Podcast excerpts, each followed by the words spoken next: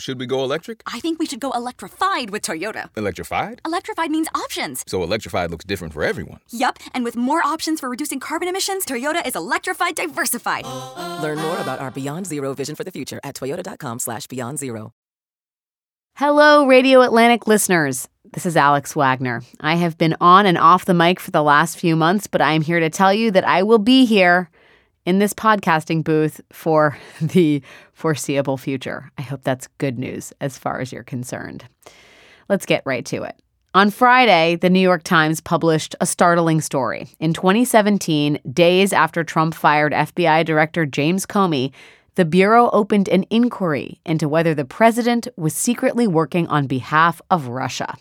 It was an explosive development in an already pretty major story. The idea that, as Atlantic contributing writer Ben Wittes put it, Trump's potential obstruction of justice was in fact part of the collusion itself.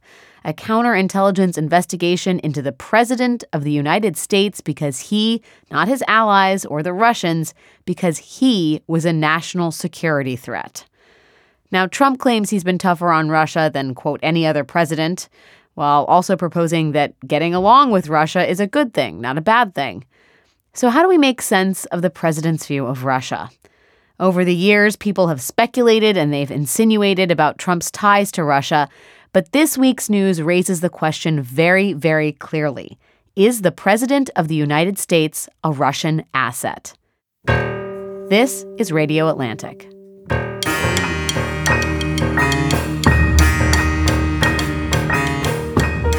Here are 18 reasons Trump could be a Russian asset. The FBI opened an inquiry into whether Trump was secretly working on behalf of Russia. I have nothing to do with Russia, folks, okay? Do you hold Russia at all accountable for anything in particular? How many times do I have to say it? Are you a smart man? I have nothing to do with Russia. Russia is a ruse.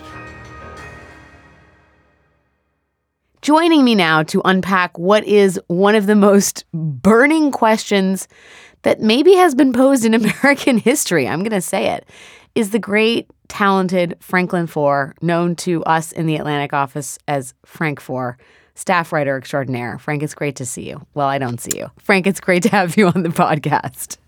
It's so good to be here. Um, we have a lot to unpack. Um, th- this fundamental question is the President of the United States a Russian asset? We're not going to be able to answer it in this podcast, but we wanted to go back and look through sort of critical moments in Donald Trump's public life, specifically his public political life. And we wanted to go back to those moments and analyze whether we should be looking at them differently now that we have the reporting that we have. So, Frank, I wanted to start at the beginning with the money. The Russian interests in Trump's business dealings before he ever even announced that he wanted to run for the presidency. Jonathan Chait had an exhaustive piece in New York Magazine that detailed many facts about Russian money and Donald Trump, but one of them stuck out, which is from 2003 to 2017. People from the former USSR made 86 all cash purchases, maybe a sign of money laundering, of Trump properties, which totaled $109 million. In 2010, the private wealth division of Deutsche Bank also loaned Trump hundreds of millions of dollars at the same time that it was laundering billions of dollars in Russian money. How do you look at that now that we're talking about the question of asset incentivization, Frank?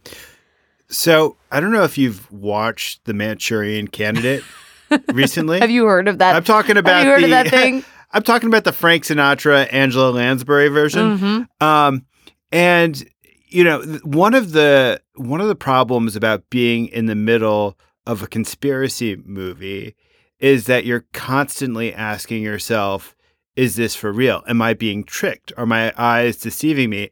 Am I putting together the pieces of the puzzle in the correct sort of way? And so it's really all of this what you're you're describing is kind of a mind bending exercise. Kind of as we work through these puzzle pieces, it's hard to know exactly what to make of any of them because they could all be sheer coincidences. Uh, You know, just to go back to the Manchurian candidate, you know, you you end up feeling like you're the paranoid one by even raising the subject. I mean, it's really it's a very uncomfortable, weird discussion to be having. And that's part of the reason why I think last week's revelations in the New York Times about the FBI conducting a counterintelligence operation is actually pretty significant because it means that for those of us who've been speculating about this and reporting on this, we're not crazy. No, Because in the fact, FBI American law yeah, enforcement is right there, or at least was right there along with you. Yeah, exactly. So, okay, we we the money piece is a looming question, right? Um, I want to get to the campaign itself, though. Um, the Trump campaign made a really interesting decision in April of 2016, which was to hire Paul Manafort to be the chair of the campaign. Paul Manafort was a known entity. Sure, he had worked conventions, he had worked for previous Republican candidates, but he was known to be a kind of shady figure in Washington. In fact, in April of 2016, Bloomberg ran a story with the headline Trump just hired his next scandal. And that was about his hiring of Paul Manafort. Yeah. When you think about is the president a Russian asset? Is he in cahoots with the Russians? Have they been manipulating him this whole time, wittingly or unwittingly? I always go back to the hire of Paul Manafort and his presence on the campaign. Frank, you have written exhaustively about Manafort, given the news from the New York Times. Do you think about the Manafort hire differently? I mean, how do you place him in the context of this potential theory? Well, I do think he was a red flag for the FBI and for everybody else who was looking at these questions. But I don't see evidence that there was anything other than a guy, Manafort scheming to get back into the game in order to make money, in order to cover his debts. He did have these organic connections to Trumpland through Roger Stone, through Tom Barrack, the real estate investor who's both close to to Manafort and to Trump, and who was the vehicle through which Manafort pitched himself initially to Trump. Um, the moral universe in which Donald Trump uh, inhabits, somebody like Paul Manafort doesn't actually raise red flags because he's he's just par for the course. When you're dealing with guys like Roger Stone or Corey Lewandowski, I mean, Manafort doesn't stick out necessarily as any dodgier than the rest of them, even if in fact he may be dodgier than than the rest of them.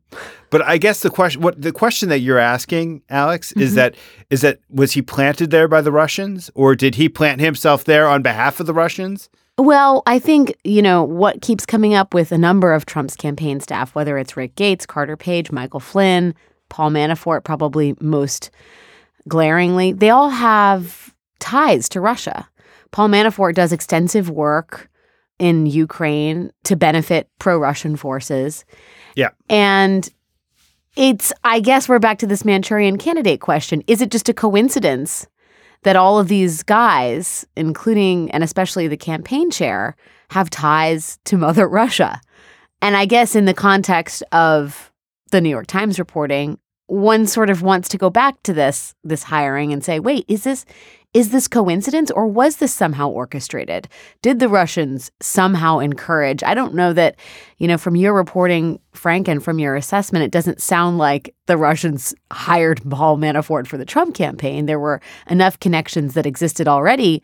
But it does beg that question like, are we crazy here or is there something? Well, here's I mean the something is quite clear. It's that Paul Manafort owed money to the aluminum magnate Oleg Deripaska, who actually owed had owed money at a certain point to Vladimir Putin, um, and um, and so you see Manafort instantaneously trying to leverage his connections with Trump in order to uh, get back in with Oleg Deripaska to get whole, in his words, uh, that he emailed to Konstantin Kilimnik, his aide. I mean, this is where, yes, you're right. It does get it gets crazy because you know Manafort's aide de camp, his translator, his alter ego, this guy he spends all his time with.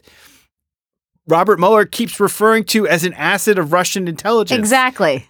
and an active asset of Russian intelligence. I, I always find that phrase one that I come back to that Mueller says that Kilimnik was active through the 2016 campaign.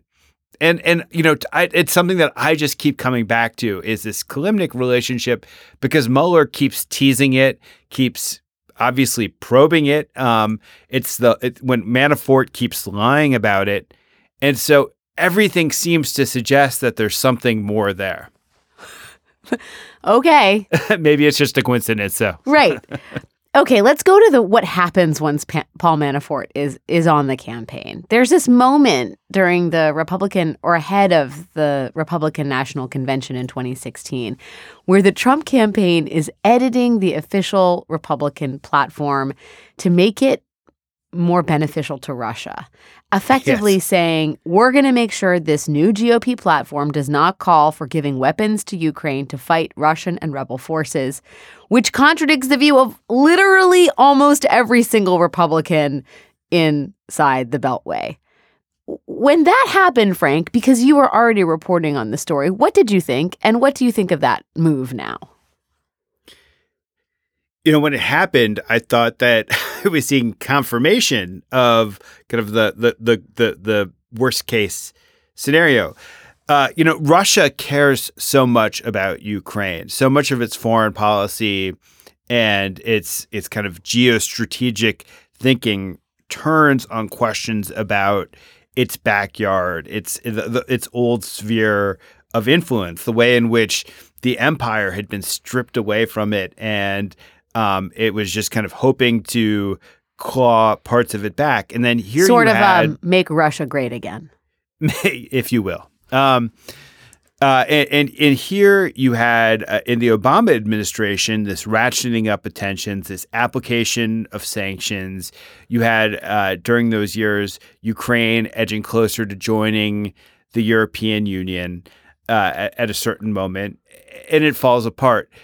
And um, Russia was fighting a civil war, essentially a proxy war in eastern Ukraine, and where it was was was sending arms. And the platform, the Republican platform, was being edited to take out promises of sending arms to the Ukrainians. Is it a coincidence? Well, clearly Donald Trump's foreign policy uh, was was one of retrenchment and one of disentangling the United States from the transatlantic alliance, from NATO. And so you could say on ideological grounds, perhaps there was cause for rewriting the platform. On the other hand, Manafort's there, and he clearly knows these issues. These are things that he clearly cares about. As we know from the last uh, round of reporting on Manafort, he was sharing polling data with Ukrainian oligarchs who cared about the outcome. He was peddling a peace plan in Ukraine. So the idea that he was meddling in the platform on behalf of other interests certainly seems incredibly plausible. I feel like that's the phrase of this hour. It certainly seems incredibly plausible. Yeah, I got I got a lot of qualifiers there though, right? well, at this point, that's where we are, right? Because in an age of irresponsibility, we'd like to be responsible. And you know, and by the way, I mean it's it's it's something I don't know if you find this, but what I, I in my head I've got uh, a fairly robust theory of what happened, and yet when I, I sit down at the table to talk to people, or I watch TV, or I watch MSNBC, and I hear some of the maximalist um, conspiracies getting unfurled, it makes me uncomfortable because um, we can't race out too far ahead of the evidence. And I and I think that as a matter of expectations, as a matter of our quest for the truth, there's a real danger Yeah. that we get we get a, and I and I think a lot of liberals have raced out too far ahead on the Russia questions and um you know the, having a phrase filled with lots of qualifiers uh, I think is is really the only responsible way to approach this. Sure. And I think, you know, one of the things we're trying to do here is outline the sort of data set we've been given Yeah, we got to keep revisiting these questions. And and try to make sense of it because we don't have any conclusive evidence at this point. We're just looking back at the lab where Yeah. shit has been boiling over.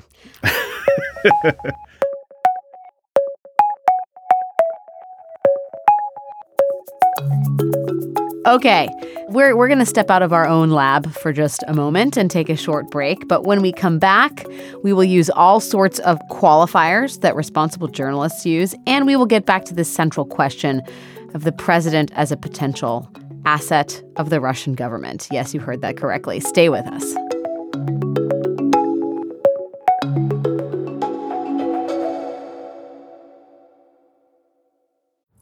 So, should we go electric? I think we should go electrified with Toyota. Electrified? Electrified means options. Yes, we could go all electric with a Toyota BZ4X, but then there are hybrids like Grand Highlander, or we could do something in between like a RAV4 plug-in hybrid. So, Toyota is electrified diversified? Yup, and with more options for reducing carbon emissions, the closer we all get to Toyota's beyond zero vision for the future. Exactly how much coffee have you had this morning? Learn more about our Beyond Zero vision for the future at toyota.com slash beyond zero.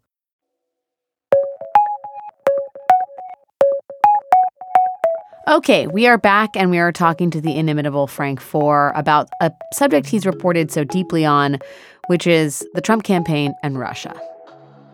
So, there are these little smaller data points, indicators, if you will, in the last two years. But this week, though, there is a focus on five or so meetings that President Trump arranged with President Putin, meetings about which we know very little. The Washington Post reports that Trump has gone to extraordinary lengths to conceal details of these conversations with Putin, including, on at least one occasion, taking possession of the notes of his own interpreter and instructing the linguist not to discuss what had transpired, which is pretty hardcore.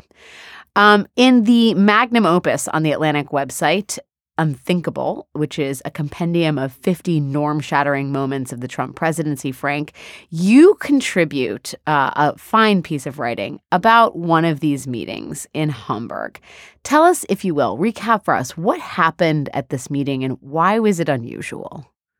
So there, there are two meetings that happen. The first is an official and planned one where Rex Tillerson was in attendance. And this is the one where I think the notes the interpreter's notes he tried to uh, uh, abscond with. And then there was a second meeting that was unplanned that happened during a dinner after a concert where all the leaders of the world are arrayed at a long table.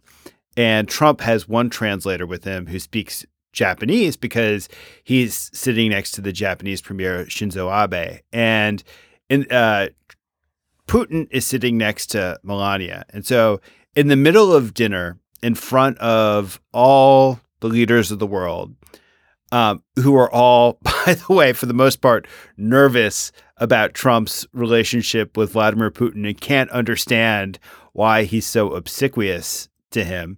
Trump gets up, maneuvers around the room, sits down next to Putin, and engages in an extremely long conversation with him. Now, there are so many good reasons not to have the president of the United States engage in an unchaperoned, impromptu conversation with Vladimir Putin. You know, for starters, um, Putin is, you know, an incredibly cunning guy who um, is able to uh, rewrite fact patterns and, um, and, and, and, and has a very clear view of where he wants to maneuver things. And there are all sorts of reasons why you wouldn't want Donald Trump talking to Vladimir Putin by himself, because at worst, uh, a few weeks earlier, the FBI had opened an investigation into whether the president is a potential Russian asset. You know, and at best, he's uh, he's somebody who has a man crush, an obvious man crush on Vladimir Putin. And so they sit, and we have no earthly idea what they discuss over We- the course of this conversation. And it's, am I correct in thinking that the way President Trump is able to understand what President Putin is saying is because they're using Putin's interpreter for this? that is correct. So the only information we might glean. He can't even he can't even he can't even d- take away that guy's notes. Right. The Russians have the notes. Yeah. Now, after after that that those two meetings in in Germany, the day after those two meetings, the New York Times reports that as Trump was on Air Force 1 taking off heading back to DC, he telephones a New York Times reporter and argues that the Russians were falsely accused of election interference. On the same flight, he huddles with aides to decide how to respond to an emerging story by other Times reporters about a Trump Tower meeting between Trump campaign staff and Russian operatives.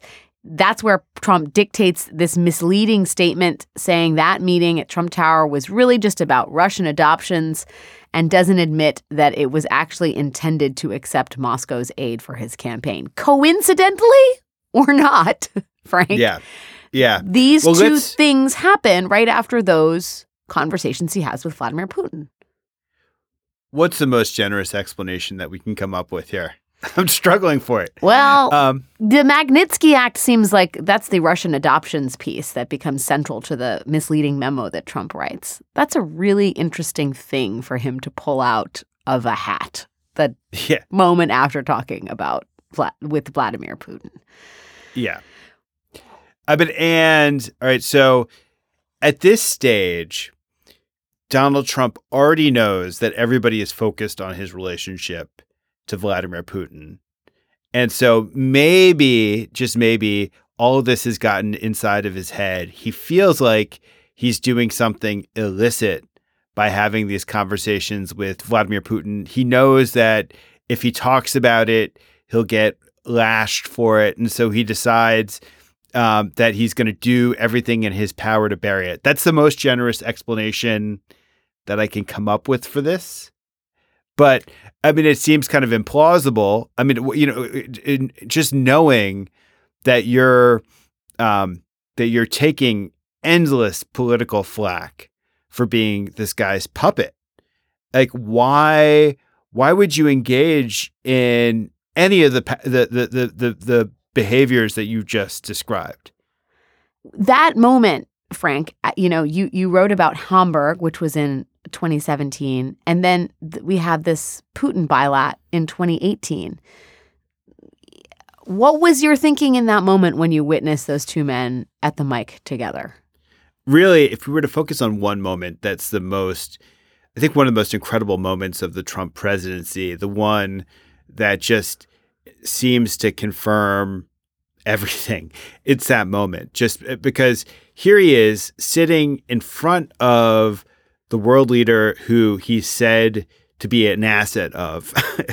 and instead of trying to find a way to distance himself from Vladimir Putin, instead of condemning Russian interference in the 2016 election, which is you know, not a speculative thing. It's something that had been confirmed by the entirety of the U.S. intelligence community, that had been well documented by journalists. But instead of accusing Russia of uh, interfering and, and asking them to stop, what does he do? He turns against U.S. law enforcement. He turns against our own intelligence agents, and he spreads this conspiracy about how the deep state is trying to undermine him.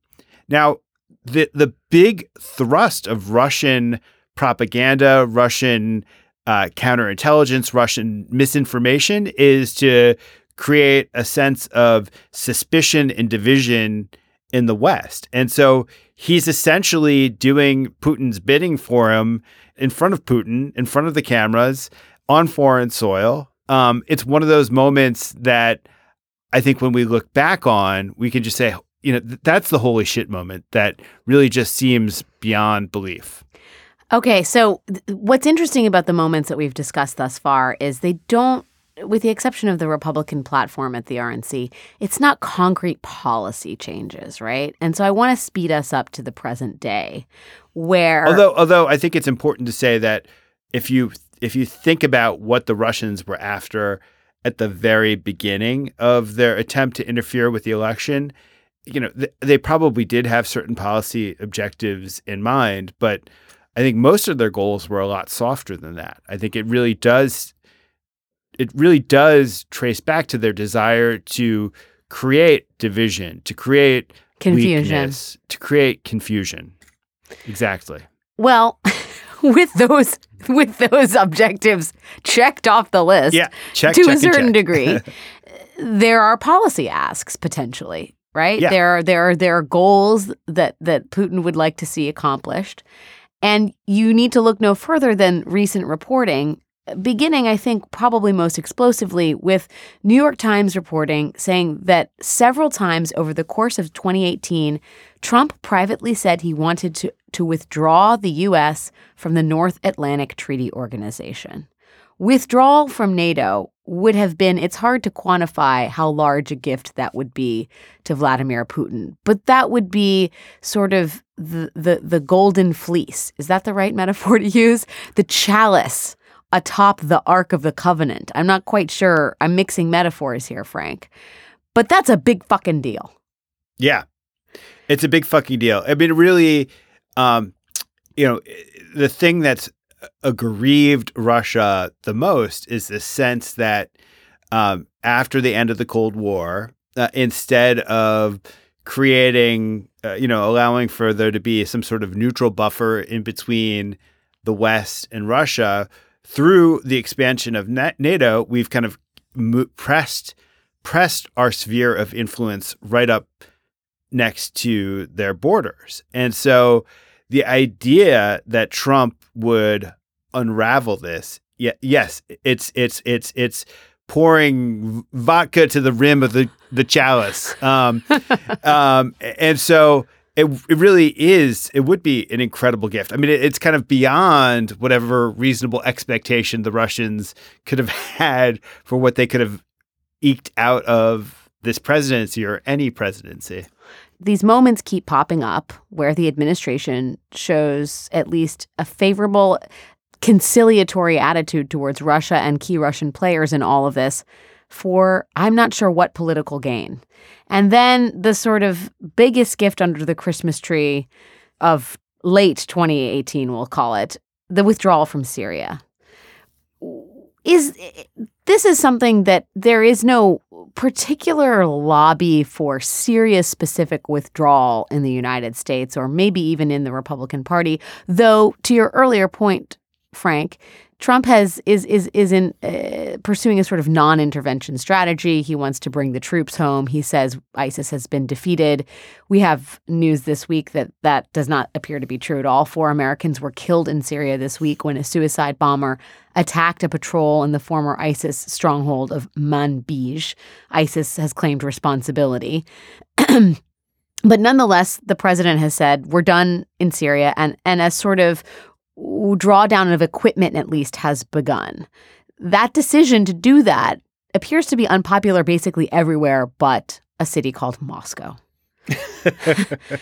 Eh, Frank, I wonder, you know, in all of this, if the president is in fact acting on behalf of the Russians, if he's been turned, if he's an asset, whatever you want to call it, is this the most concrete benefit that Putin has gotten from the Trump presidency? It's a pretty big one because um, Russia has pretty heavily invested itself in the preservation of the Assad regime. Um, and the United States uh, pulling out really does give it the run of the field. They can shape the battlefield, they can shape the outcome after the war in whatever way they want. Um, they become the big power broker there. Uh, it relates to uh, their relationship with the Iranians, who also have a major stake in the outcome of that war. So, you know, if we talk about concrete things that he's delivered to Putin, I mean, we, we've we've said that maybe Putin's goals were kind of soft and inchoate and had to do with um, the political temperature in the United States and sowing sowing suspicion and conspiracy and the like. Um, but if you're going to talk about a, polit- a pol- an actual concrete policy outcome, this is the one, and it's not a trivial one. But again, I, you know, we're we're left here to um, until we get the Mueller report, we're left just wildly speculating about his motives, and it's really easy to speculate about them given the pattern that we've talked about in this show when you when you go through and you chart all the events, you got to say, "Aha! You know, this is this is there's something here. There's some ulterior reason for Trump acting the way that he's acting." But it could also just be that he's Donald Trump who's not a rational actor and, you know, maybe this crazy pattern of events just happened to fall in a certain crazy way where it aligns almost entirely with the things that Vladimir Putin wants. Maybe it's just a man crush, as you said. Before we end the show, I want to get to the ways in which Trump himself has defended him, his behavior, if you will. Um, after the New York Times published that story at the end of last week, Trump called into his um, news medium of choice, Fox, and he spoke with the host Jeanine Pirro, and and this is the exchange between the president of the United States and Fox host Jeanine Pirro. So I'm going to ask you, are you now or have you ever worked for Russia, Mr. President? I think it's the most insulting thing I've ever been asked. I think it's the most insulting article I've ever had written. Uh, and if you read the article, you'd see that they found absolutely nothing. Okay, Frank. So I didn't hear an answer there. okay. However, to be a diligent journalist, on Monday, as he was boarding Marine One, the president was asked by a reporter again, Did you work for Russia? And this is what he had to say I never worked for Russia. And you know that answer better than anybody. I never worked for Russia. Not only did I never work for Russia, I think it's a disgrace that you even asked that question because it's a whole big fat hoax. It's just a hoax. Frank, he seems to answer the question fairly definitively right there, right? I never worked for Russia. You know that answer. It's a disgrace that you even asked it, et cetera, et cetera. Does that settle it for you? Well, let's roll back the tape. I mean, it feels like if we go back to a lot of his answers as it relates to his history with Russia, Russian business, Russian interests, he hasn't been forthcoming or comprehensive in describing his history. And then you just have his own kind of general credibility or lack thereof. And so, um, of course, whatever denial he gives is not going to uh, close the case. Um, but I do think you know in this genre, I, I, go back to the the Manafort interview. I think it's with Norah O'Donnell. Yeah, Norah on CBS him, this morning. Yeah, she asks about his history of Russian entanglements, and and he can't answer the question looking straight into the camera. His eyes gaze down, and he gives a totally unconvincing denial. So, to be clear, Mr. Trump has no financial relationships with any Russian oligarchs. That, that's what he said. I, I, that's what I said. That's obviously what the, the, our position is. So, so that's not that's not a convincing denial, and um, I do think that you know, as we sit here on pins and needles, waiting to see what Mueller turns up, uh, you know, we're we're left having to to mind read and to psychologize. And uh, when you listen to the answers, you listen to the inconsistencies, you look at the body language, and it just it just doesn't seem right. And I know that as a journalist, that's obviously nothing to really go on. Uh, can't hang anything on that. Um, and and yet that's that what the denial some... hangs on is a belief in a very thin line of argument, which is just the the word no, with with very little data to back up how in fact that's true. Right? I mean, the overwhelming evidence that we have is that there's some kind of relationship between the president and and the Russians. I mean, at best, right? And the data that sort of strikes down that theory or those theories is is almost absent other than no that's wrong it's a hoax right and we have we have what we can see in the Mueller filings which uh, seems to be going somewhere i mean it, it's it, you know, there's been this sense over the last couple months that maybe Robert Mueller is wrapping up that this whole thing is going to come to a close and we'll finally know what actually happened um, but the grand jury gets extended. Uh, we see that uh, Gates's Rick Gates's sentencing hearing gets postponed because he's still cooperating. It seems like there are a couple characters in the scandal who have said they're about to be indicted and they haven't been indicted. Um, it just doesn't. It, it it feels like we all yearn for clarity and we all yearn for closure here. But my my my gut is is that we're just going to have to wait it out a little bit longer and get we're stuck with these these kind of elliptical conclusions that we we draw from reading body language and listening to uh, answers on Fox News and the like. I think I think we've distilled all of it into this sort of fundamental question. Is the president of the United States a Russian asset or does he just have a man crush on Vladimir Putin? One of those things seems so much more benign than the other. You know, you, you strip the shirt off the guy. He's got an admirable torso. An admirable torso. Maybe it's just that horseback riding photo. Frank Foer, great reporter, excellent podcast guest, wealth of information, and also journalistic responsibility. Thank you for joining me on this this crazy episode of Radio Atlantic. So much fun. Thank you.